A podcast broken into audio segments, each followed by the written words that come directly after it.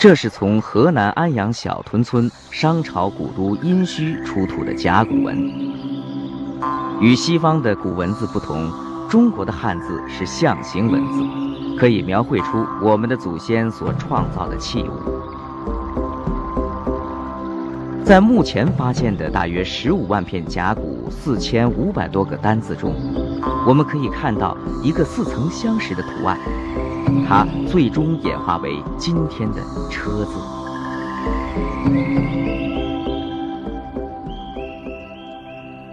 从商代甲骨文的“车”字，我们不难看出古代木车的结构：一横、两颚。单元，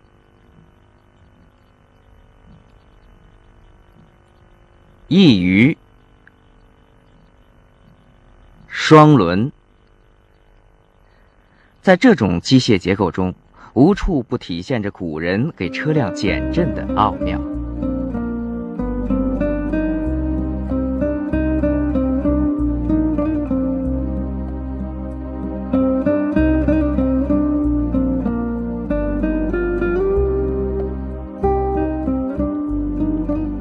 从车的基本结构看，安阳出土的古车均为单元双轮，马的支撑作用通过横传给圆，可以看作是一个支点。车的两个轮各为一个支点，这三个支点在一个平面上正好构成一个三角形。三角形的稳定性决定了这种单元双轮车在结构上就具备了很好的稳定性能。作为人类最伟大的发明之一，轮子是车的核心部件，没有轮便谈不上车。因此，车轮本身制造质量直接关系到车在运动中的稳定性，所以古人才强调“察车自轮始”。按照春秋末期考工记所记载的察车之道，检验车轮的完善与否。主要有以下几道工序：用圆规测量轮子是否正圆；用悬绳测量车轮的上下浮条是否对正；用水测量车轮浮沉的深浅是否平均；用秤称量两轮的重量是否一致；最后。还要用成鼓子的多少来测量两个轮子鼓中的空腔容积是否相等。那么鼓是什么呢？它对鼓车的减震起着什么样的作用呢？轮毂是把车轮固定在车轴上的一个关键零件，在鼓车上有着长鼓和短鼓之分。春秋末期。记载官府手工业规范的专著《考工记》中说：“短鼓则立，长鼓则安。”这是什么意思呢？原来鼓长则与车轴的接触面大，摩擦阻力也就大，因此长鼓的车轮摆动幅度小，这样就大大增强了车的稳定性能。所以古人说：“长鼓则安。”反之，股短，轴与鼓的摩擦面减小，车轮转动时的阻力就小，这样车的速度就提高了。所以古人说“短鼓则利”。但是这样一来，短鼓车的稳定性能就被削弱了。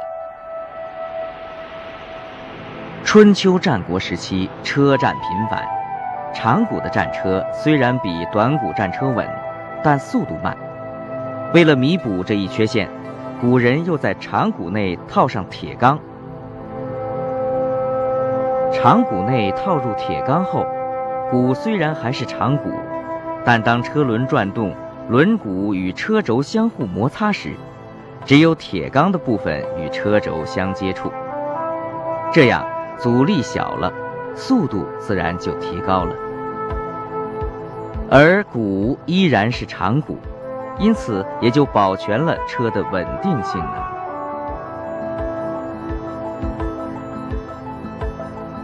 后来，经过长期的实践与摸索，古人又发现，利用某种中间媒介，可以削弱车轮带给车身的震动。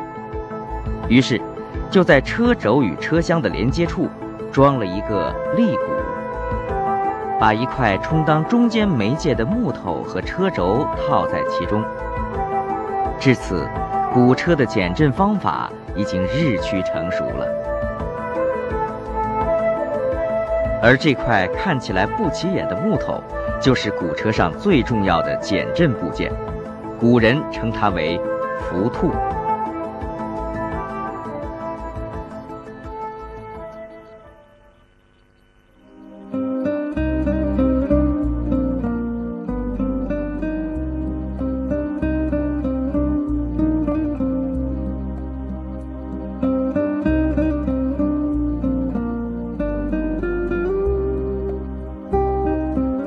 车自19世纪30年代问世以来，以其快速舒适的特质，逐渐成为人们长途旅行不可或缺的交通工具。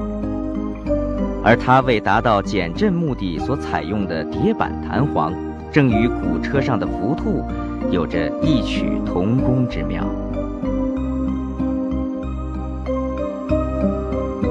这是瑞典生产的沃尔沃轿车。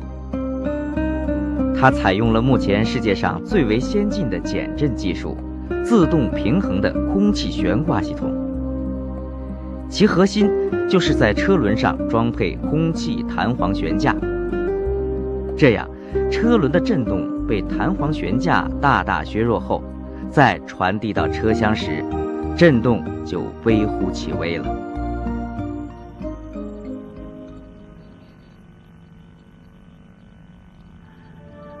浮兔实质上就起到了类似今天汽车和火车上的减震弹簧钢板的作用。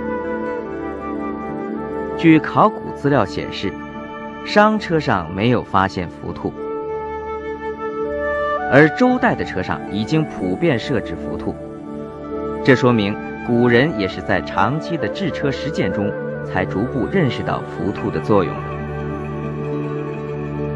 后来的浮兔形状虽各有不同，但功能上并没有什么差别。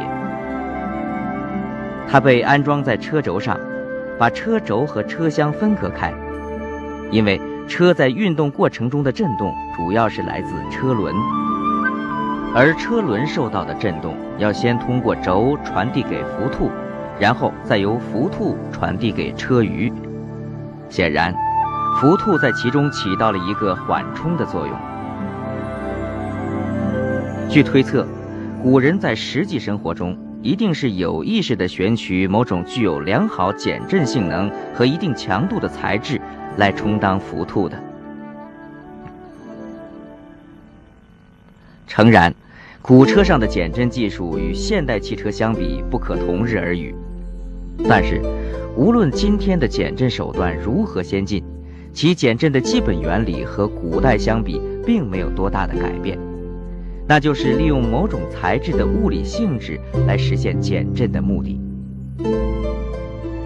我们的祖先在远古时代已经开始利用具体制车材料的物理性质，设计科学的机械造型了。在几千年以前的生产力条件下，无论是鼓的改进，还是浮兔的发明，都标志着古人已经具备了给车辆减震的意识，并不断设法将其付诸实践。这无疑是一项伟大的创举。